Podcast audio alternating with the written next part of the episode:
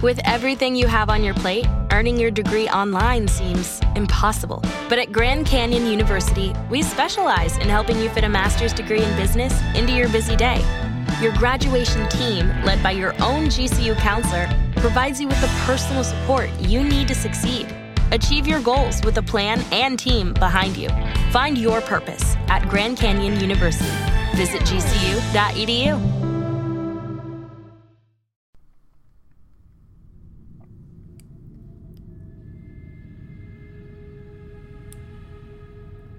Thank you for listening to the Martinis and the Macabre podcast.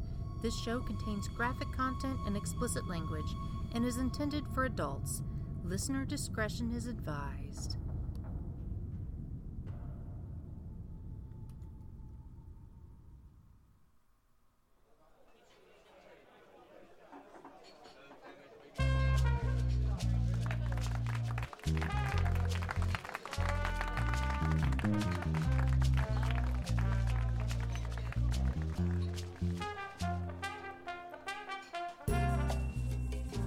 Hi guys, and welcome to another episode of Martinis and the Macabre, the podcast where we drunkenly discuss morbid murders, mysteries, and mayhem. It's just gonna be me tonight, guys. I'm your host, Erica, and we've tried to record the last two nights and had some issues with the Audacity on one of our laptops, so we've lost all of our audio. So here I am again, by myself, to entertain you. So I figured I could take this time to cover a case that is pretty gruesome. It happened to a teenage girl and her sister, and probably wouldn't be the best idea of something to do while we're joking and being crude and asses. So before I get started, I do want to take this time to ask you guys to go on iTunes, Stitcher, wherever you get our podcast. If there's an option to rate a review, please do that. We're not begging you for 5 stars or anything. It gives us an idea of what we're doing right, if there's improvements we need to make. It also helps bring our show to a wider audience, and if you like us, some other people might like us too. So if you could do that, it would be greatly appreciated. I also want to invite you to follow us on Facebook and Instagram. That's at Martinis and the Macabre. And our Twitter, which is martini_macabre. And you're also more than welcome to visit our website at www.martinisandthemacabre.com. And while you're at it, if you're interested in any awesome merchandise for Martinis and the Macabre, or just some really cool shirts or phone covers, head on over to geekyclothing.com. That's geekyclothing.com. Really cool stuff there.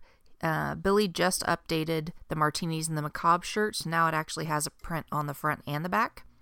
So if you like that, take a picture of it, put it on our Facebook page or on Twitter. Show us your Martinis and the Macabre merchandise, and we'll give you a shout out. So now that we've got all that out of the way, tonight I'm going to be covering another Indiana story, and I've had this researched for quite a while. But it was one of them similar to the Kellyanne Bates one that I did, where it was just so hard to try and make light of in any way possible that I've held off on doing it. So we'll do it today, and I'll try not to be too crude, and hopefully you can stomach it out. There is a lot of torture, so if something like that makes you queasy, then this may be one to skip. The torture and murder of Sylvia Likens happened in the fall of 1965, and it was probably the worst case of torture in Indiana, possibly even in the country, just because of how many people were involved, most of them children. Most of the information that I got on this case comes from the book House of Evil, The Indiana Torture Slaying, which was written by John Dean, who was a reporter who not only covered the story as a local journalist, but then also was called to the stand during the trial. And then he turned around and wrote a book about it. This book was written a long time ago, but it's pretty much all the information that you need. So Sylvia Likens was 16 years old, known to her friends as Cookie. She had long curly hair and was slender and pretty. She often tried to hide a gap in her teeth from a tooth that had been knocked out when she was young. She was well-liked, generally quiet, but always willing to help others. She had a babysitting job and would give part of her earnings to her mother to help out the household. She was religious and owned her own Bible. She had been baptized 2 years prior and attended church service often. She was born between two sets of twins. The older twins were Danny and Diana, who were 2 years older, and Jenny and Benny, who were 1 year younger. And she was closest with Jenny. She was planning on starting freshman year in high school in September of 1965. Now, her sister Jenny Likens was 15 years old, and she had a deformity in her left leg from polio, and she had to wear a metal leg brace, but she generally kept up with her sister and friends when they socialized. The girls' parents, Lester and Betty, weren't the greatest of parents. They drifted from job to job, and the family moved often. They sometimes depended on welfare to make ends meet. They were separated in July of 1965, when this train wreck of events started. Lester living in his hometown of Lebanon, Indiana, 30 miles northwest of Indy. The kids were in Betty's custody in Indianapolis, living 2 blocks away from the New York Street house that Sylvia would die in just a few short months later. So Betty, Sylvia, and Jenny stopped into a thrift store that July day, Saturday the 3rd. Betty tried on a pair of shorts with Sylvia and Jenny in the dressing room with her, and then stuffed them into her purse. The girls, embarrassed, of course, and wanting to distance themselves, exited the store and then waited on a bench outside for their mother. But their mother was caught. Before being taken to the jailhouse, she managed to give the girls $2, telling them to get something to eat. So their mother hadn't come home by the next day, and the girls ended up at the nearby Baniszewski household of 3850 East New York Street. There were 7 children total in the household, headed by their 37-year-old mother, Gertrude Baniszewski. The 8 of them lived in a 2-story double, or duplex, that only had 6 rooms and a basement, and the girls ended up staying the night that night. So here's some information on the Baniszewskis. Gertrude had married and divorced the children's father, John, twice over a 17-year period. They had 6 children: Paula, 17, Stephanie, 15, Johnny, 12, Marie, 11, Shirley, 10, and Jimmy, 8. Gertrude also had 5 miscarriages. During the time between their marriages, she was briefly married for 3 months to a man in Kansas. After her second divorce from John in 1963, Gertrude had a relationship with Dennis Wright, a much younger man, possibly not of voting age, who allegedly beat her. They had a son, Dennis Jr., and Gertrude had had her 6th miscarriage just the previous April. So altogether, that was 13 pregnancies. Out of those, 7 bore children. Dennis left her, but Gertrude was going by Gertrude Wright, despite never having married Dennis Wright, and legally carrying the last name Baniszewski. Gertrude suffered from chronic asthma and anxiety and was a chain smoker. Her income around the fall of 1965 consisted of child support, her occasional payments from ironing jobs, and 17-year-old Paula's infrequent contributions to the family. Paula had disappeared earlier in the year, running off to Kentucky with a married man. She had recently returned and told Sylvia and Jenny she was 2 months pregnant. So the girls would stay the night at this house with all of these children while Betty was in jail. The next night, Sylvia and Jenny's father and brother Danny knocked on the door, looking for the girls and their mother. One of their friends had directed them to the Baniszewskis. Gertrude invited them in, where Lester explained that he had an opportunity to tour Indiana county fairs with the carnival company running a concession stand, because that's everyone's dream job. He wanted their mother Betty to go with him and was going to leave the girls with his mother in Lebanon. Gertrude jumped at the opportunity to make some extra money and offered to board the girls in her home for $20 a week. The children all voiced agreement, and Lester stated he was okay with it, but Betty had to give her approval as well. The next day, Betty was found, as she had been released from jail, and she agreed to the arrangement as well. So Lester paid $20 in advance, and the girls' parents took off, leaving them in a house they hadn't inspected with the woman they had just met. Big problem there, guys. So a little taste of things to come. About a week into the girl's stay, Gertrude had not received another payment from Lester, so she pulled the girls upstairs and slapped Jenny, yelling, quote, "Well, I took care of you two bitches for a week for nothing." The next day, a money order arrived in the mail. She just hadn't waited long enough. Food was scarce in the house, and the children's intakes often consisted of a couple pieces of toast for breakfast and a bowl of soup for dinner. They usually just skipped lunch while playing at the park. There was an influx of neighborhood kids coming to the house each day, including 14-year-old Richard Hobbs, who went by Ricky, and Stephanie's 15-year-old boyfriend, Coy Hubbard. The girls' parents would visit briefly during their time between fairs, bringing Gertrude's money and spending only 30 minutes to 1 hour with their daughters at a time. Parents of the year. Near the end of July, Gertrude, quote, punished the girls for getting her children to, quote, loiter around grocery stores, though they were actually just looking for empty pop bottles to turn in for pennies. They were both whipped with a quarter-inch thick paddle, which would be a common punishment doled out, often by 17-year-old Paula when Gertrude would delegate due to feeling weak from her asthma. This control seemed to go to Paula's head, and on August 1st, she broke her wrist when she punched Sylvia in the jaw. She bragged about it, even in church, and said, "I tried to kill her." The cast she had to wear for 6 weeks just became another weapon to hit Sylvia with. And things got worse. For some reason, Sylvia was usually singled out.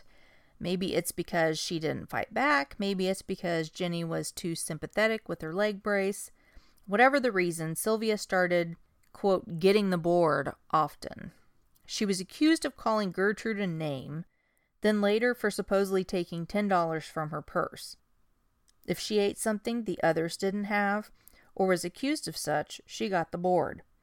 After a church dinner, she got the board for, quote, eating too much. For that one, she wasn't just spanked. She got hit in the back 15 times with a paddle.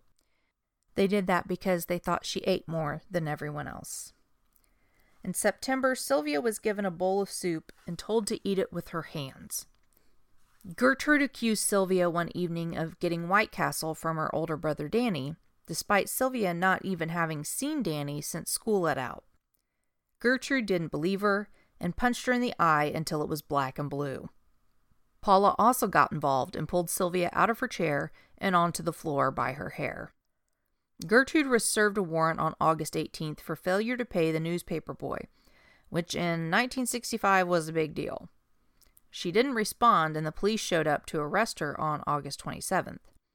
She resisted and then faced 2 charges, resisting arrest on top of defrauding a newsboy. That was a thing. She ended up paying fines for these transgressions, but the stress and increased lack of money only worsened her temper. But the girls never reported the abuse, not even to their parents when they came to visit. Author John Dean states in his preface of the book House of Evil, and in the book itself, that Gertrude seemed to have a, quote, thing for younger men, and possibly even adolescents.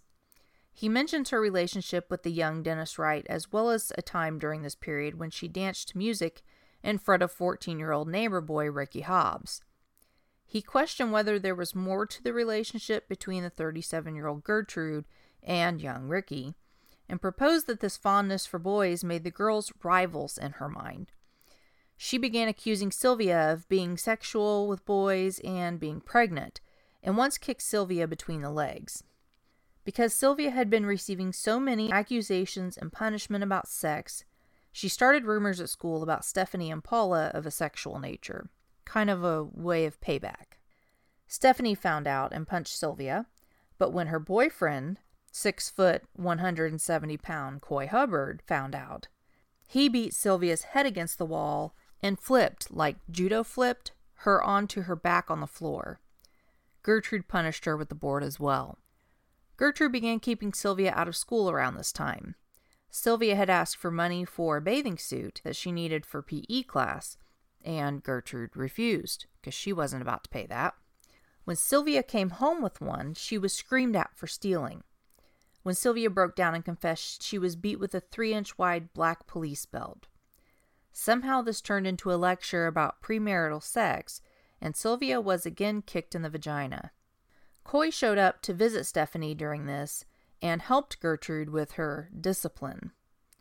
She then held lit matches to Sylvia's fingers to remind her not to steal. Gertrude began lying to the neighborhood kids, telling them Sylvia had spread rumors about them or their families.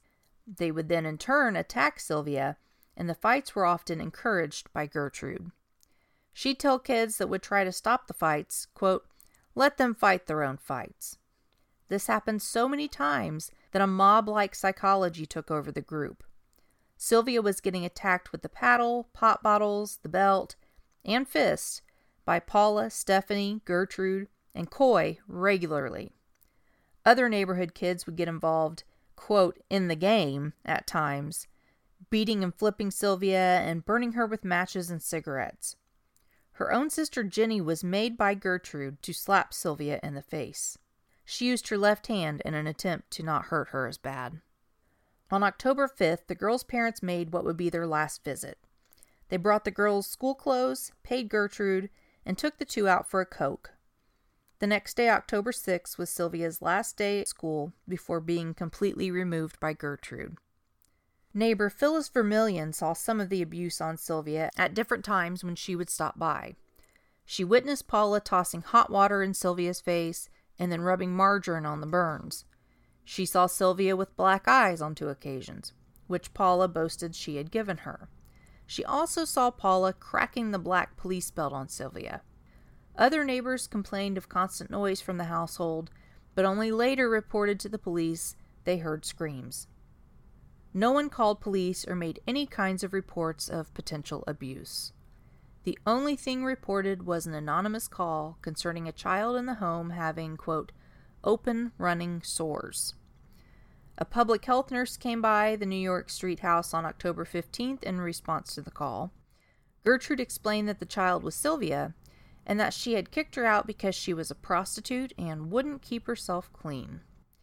And evidently this answer was sufficient, and the nurse left without any follow-up. Sylvia had been down in the basement during the visit. The nurse didn't even see her. One day, Gertrude ordered Sylvia to undress in front of Paula, Johnny, Jenny, and a neighborhood boy. She then made Sylvia squat and insert a Pepsi bottle into her vagina to show her sister Jenny, quote, "what kind of girl you are." Stephanie walked in on this, slapped Sylvia in the face, and ordered her to go to her room, even though she was unaware of why this was taking place. She just assumed that Sylvia had done it on her own. So then there's the basement. Around October 12th, Sylvia began staying in the basement intermittently due to wetting the bed, most likely a result of kidney trauma from the board or being flipped onto the floor. Her bed, if you can call it that, was a pile of rags and old clothes, partially under the stairs. Gertrude threw Sylvia down the steps in front of Paula, Stephanie, Johnny, and Coy, saying, "Here's how you do it." The stairs took two 90-degree turns, and Sylvia tumbled through both, all the way to the bottom.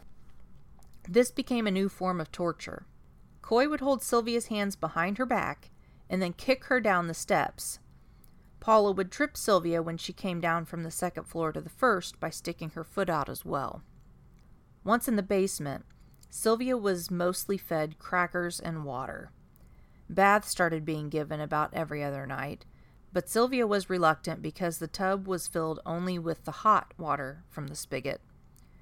They began binding her hands and feet and lifting her into the tub. One time she fainted and Gertrude grabbed her hair and beat her head on the side of the tub to revive her. If she screamed, she was hit with the paddle. Johnny began tying gags in her mouth to muffle her screams. The group began putting lit cigarettes out on Sylvia's body. Sylvia had larger sores as well, about the size of a baseball, of unknown origin. They were treated with rubbing alcohol. An open sore found on Sylvia's scalp was treated by holding her head under the faucet with scalding hot water turned on high. Paula decided a better treatment was to just cut off Sylvia's hair. Gertrude had begun taking more and more medications for her asthma and anxiety by this time. She slept more from being on antihistamines, coracetin, and phenobarbital, so Paula took over more. Coy continued judo flips and kicking Sylvia down the stairs. He would then bang her head against the wall once she hit the bottom. Johnny also rammed her against the wall, along with hitting, kicking, and grinding his shoes on her bare feet. The rest of the clan was instructed to tell others that Sylvia was in the juvenile center. Jenny slipped up one time to friends from church and said Sylvia was at home, and poor Jenny got the board when the others told on her. The neighborhood kids were threatened as well, one being told, "Your ass is grass," if she revealed the truth. Sylvia was starving and passed out on the living room floor around October 20th. She was unconscious for almost 20 minutes despite attempts to wake her. When she came to, Stephanie and Johnny helped her up to a lone mattress lying on the floor of an upstairs bedroom. Around this time, Sylvia was instructed by Gertrude and Paula to write a letter to her parents on school paper as a way for the torturers to cover themselves if something happened. In this letter, Sylvia, quote, confessed to her sins and misconduct. Sylvia was too weak to try to resist, and she wrote the letter. The tortures continued in the basement. Gertrude had Johnny grab a used diaper of baby Dennis Jr.'s and rub it in Sylvia's face. She gave Sylvia a half cup of water and told her to make it last the rest of the day. One day, water was replaced by urine. When 11-year-old Marie recalled that, just a couple months prior, while Sylvia visited with her older sister Diana, Sylvia had been given a sandwich to eat, Paula and Gertrude hit the roof. How dare Sylvia eat a sandwich while the others in the house went without? Paula began choking Sylvia with her hands and held them clasped at Sylvia's throat for a half a minute. Gertrude then beat Sylvia on the back and the back of her head 5 to 6 times with a paddle. They later bound her hands and feet and dumped her into scalding bathwater, and Sylvia again fainted. On October 22nd, Gertrude decided to give Sylvia a second chance to sleep in a bed. She had Johnny, Coy, and Stephanie tie Sylvia to the bed and told Sylvia, quote, "You can't go to the bathroom until you've learned not to wet the bed." Sylvia quietly whispered to her sister Jenny for some water. Jenny brought her some, and Sylvia quickly drank it up and fell asleep. She wet the bed that night. The next day, Ricky Hobbs, Gertrude's alleged neighborhood interest, came by to see how Gertrude was. Gertrude asked him if he knew how to put on a tattoo. He replied, "I guess so," and she called Sylvia up from the basement. Gertrude stated to Sylvia that since she had, quote, branded the Baniszewski daughters, Gertrude was going to brand her. She said to the others in the house, "She's a prostitute and she's proud of it, so we'll just put it on her stomach." She ripped Sylvia's clothes off as she stood in the corner and began carving into her skin with a sewing needle. She carved the I, an apostrophe, and the first leg of the letter M before complaining of feeling sick and ordering Ricky to take over. Ricky asked how to spell prostitute, so Gertrude wrote out, in all caps, quote, "I'm a prostitute and proud of it," on a piece of paper for him. Ricky at least sterilized the needle by holding it in a flame, but as he continued scratching the tattoo into Sylvia's abdomen, he would backhand her if she flinched. Once the etching was complete, Ricky asked for something S-shaped to brand her with, presumably for her name, Sylvia. Shirley found a curved anchor bolt, and they heated it to a glowing red. Ricky applied the first curve of the S on Sylvia's chest, and Shirley did the second. But somehow it turned out looking like a 3 instead of an S. When Sylvia would squirm, Ricky would hit her in the chest. Ricky went home when the branding was complete. Coy came over later that day. He tied Sylvia up in the basement and banged her head against the wall 6 or 7 times. Sylvia confided to her sister later that night that she was going to die. Jenny believed that Gertrude wouldn't allow that. Sylvia was allowed to sleep upstairs on the mattress that night. The next afternoon, Sylvia was bathed by Gertrude and Stephanie, but in a warm bath instead of a scalding one. Sylvia was then ordered to write another letter to her parents, dictated by Gertrude and Paula. This one said Sylvia had been abused by a gang of boys who, quote, "got what they wanted," and left her in her current condition. It seemed that Gertrude had some sense of impending doom at this time. She even talked about getting rid of Sylvia by dumping her somewhere remote. That night, Johnny tied up Sylvia, suspended by her arms from the basement steps. Gertrude and Johnny beat her and shoved crackers into her swollen mouth. The next day, October 25th, Gertrude became obsessed with losing Sylvia. She suggested that Sylvia be blindfolded and taken to the middle of a forest and dumped, and then police could be called to look for her. This is the only time Sylvia panicked. She tried to run out of the front door and made it to the porch before Gertrude dragged her back inside. Gertrude tried to make her eat some toast, but Sylvia was unable to swallow. Infuriated, Gertrude beat Sylvia repeatedly with a brass curtain rod until it bent. That night, Coy came by after work and hit Sylvia with a broomstick. Just one hard blow knocked her unconscious. It was the last time Coy saw Sylvia alive. The afternoon of October 26th, Gertrude tried to get Sylvia to eat some donuts and drink some milk at the kitchen table, but Sylvia was too weak to hold the glass and kept spilling the milk. So she was taken back down to the basement. Once down there, she lost control of her bowels, and Gertrude began screaming at her to clean herself up. Johnny began spraying Sylvia with a hose borrowed from a neighbor, and someone dumped detergent all over her body. Sylvia must have gone unconscious at one point, and the family thought she might be dead. At this point, Ricky Hobbs was in the house and was able to discern that Sylvia was still alive, taking short, labored breaths. They decided she needed a warm bath as her skin was cold from the hosing. As Ricky and Stephanie tried to carry her upstairs, Ricky lost his grip on Sylvia's wet body, and her head banged on the steps. Gertrude followed them up the steps, yelling that Sylvia was a faker and insisting she'd be all right, instead of helping or calling for assistance. After the warm bath, she was dressed in warm clothing and placed on the mattress in the upstairs bedroom. Gertrude, still yelling that Sylvia was faking, slapped Sylvia upside her head with a book. Ricky finally did something right and pushed Gertrude, nearly knocking her down the stairs. Stephanie suggested they should call a doctor and raise Sylvia's head. Sylvia uttered, quote, "Oh, take me home, Stephanie," and stopped breathing. Stephanie began mouth-to-mouth respirations, and Ricky called the police. When police arrived, Gertrude met the patrol officer at the door and stated Sylvia had just shown up in the backyard with no shirt on an hour prior, holding a note. She handed him the note, which was one of the notes Sylvia had been forced to write previously. It read, "To Mr. and Mrs. Likens. I went with a gang of boys in the middle of the night, and they said that they would pay me if I would give them something. So I got in the car, and they all got what they wanted, and they did, and when they got finished, they beat me up and left sores on my face and all over my body. And they also put on my stomach, 'I am a prostitute and proud of it.' I have done just about everything that I could do just to make Gertie mad and cost Gertie more money than she's got. I've tore up a new mattress and peed on it. I have also cost Gertie doctor bills that she really can't pay and made Gertie a nervous wreck and all her kids.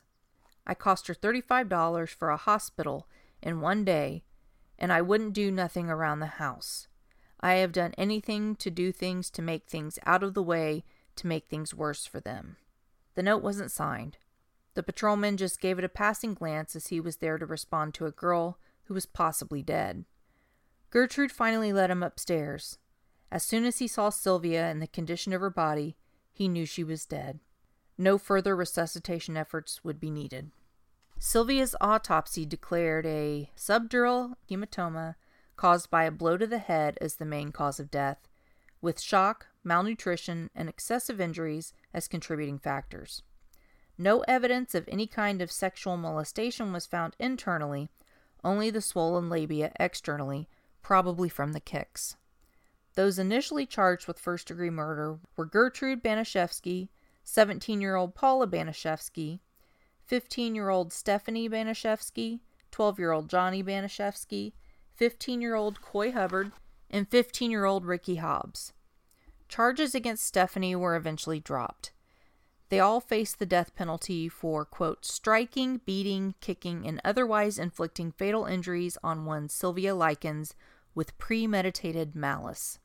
In what would probably never happen today in a case of this magnitude, All of the charges were tried together at the same time. This made the trial a huge clusterfuck, especially with 4 different defense attorneys, each objecting to testimony or exhibits that may not have directly pertained to their specific clients at certain times.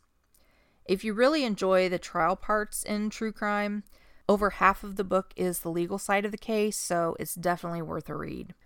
The original verdicts were Gertrude, guilty of first-degree murder, life imprisonment. Paula, guilty of second-degree murder, life imprisonment. Ricky, Coy, and Johnny, guilty of manslaughter, 2 to 21 years. Johnny would be the youngest inmate in Indiana State Reformatory's history.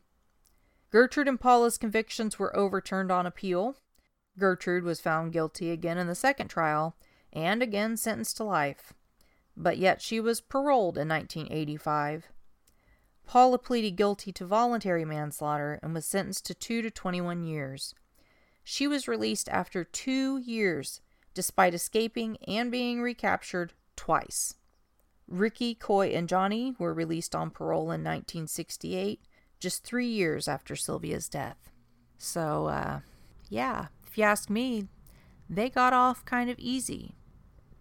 That's the group mentality when, especially, you have influential kids.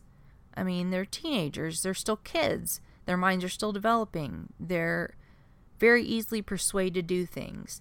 And you have this woman who's an adult, an authority figure, telling you to do things, so you think, well, it must be okay if an adult's telling me to do it. It's just, it's horrible all the way around. Just horrible. I had actually never heard of this case until I started researching when we very first started the podcast, and I ordered the book and started reading it.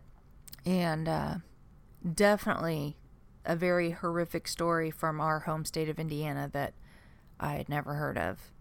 I know several people out there have probably heard of it, but considering I wasn't born in the 1960s, I was unaware of it, and maybe some of you listeners were unaware of it as well, and hopefully I did Sylvia some justice, because she was just a sweet girl trying to go to school and go to church and be happy with her friends and family.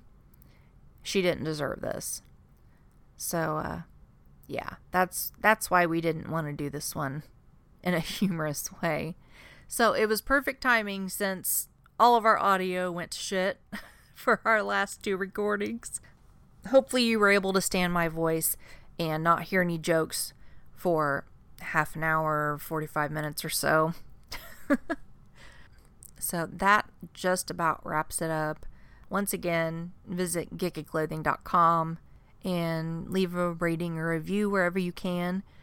We are currently at our highest Stitcher rating that we've ever been at. It's 3,414, which doesn't seem that good, but considering the highest we've ever had is like 6,000, that's pretty good. We've like halved that. So that's good news. We just got downloads in Austria, so welcome Austria. I think I mentioned last time, or mentioned on the Facebook page, that we've also got downloads in Japan and China and Switzerland. Still no North Dakota though. So if you know anybody in North Dakota, tell them that and we said hi, and ask them what the hell they've been listening to, because it ain't us. Must be something really good. Make sure you check out Phaser765 on YouTube and SoundCloud. He makes awesome music and does awesome artwork, and I just recently shared a Patreon link that he has set up for himself for his artwork, his music, things like that. He set it up all by himself, so go check that out. It is on the Martinis and the Macabre Facebook page. He's an amazing 12-year-old that does amazing things, and it's great to see him wanting to continue to grow with that. I will be including another one of his songs at the end of this episode, so make sure you listen till the end, see what you think about it. Whether it's your type of music or not, you can't deny that the kid has talent. And we love him, of course. We will be moving shortly, so hopefully we can keep stuff on track for you guys, keep the episodes coming. If you've got any thoughts on topic ideas, feel free to let us know. We've already done one, and I've got another one in the works. Just drop us a line at martinisandthemacabre@gmail.com or contact us on Facebook or Twitter. That being said, I don't think there's anything else I need to cover. So I will wrap this up and tell you all how much we truly appreciate you listening and downloading and sharing. It's amazing when we look at the numbers to think that we've come this far in just a little over 6 months. So seriously, thank you. We love you guys. You are awesome. So stay tuned and we will see you in 2 weeks. Bye-bye.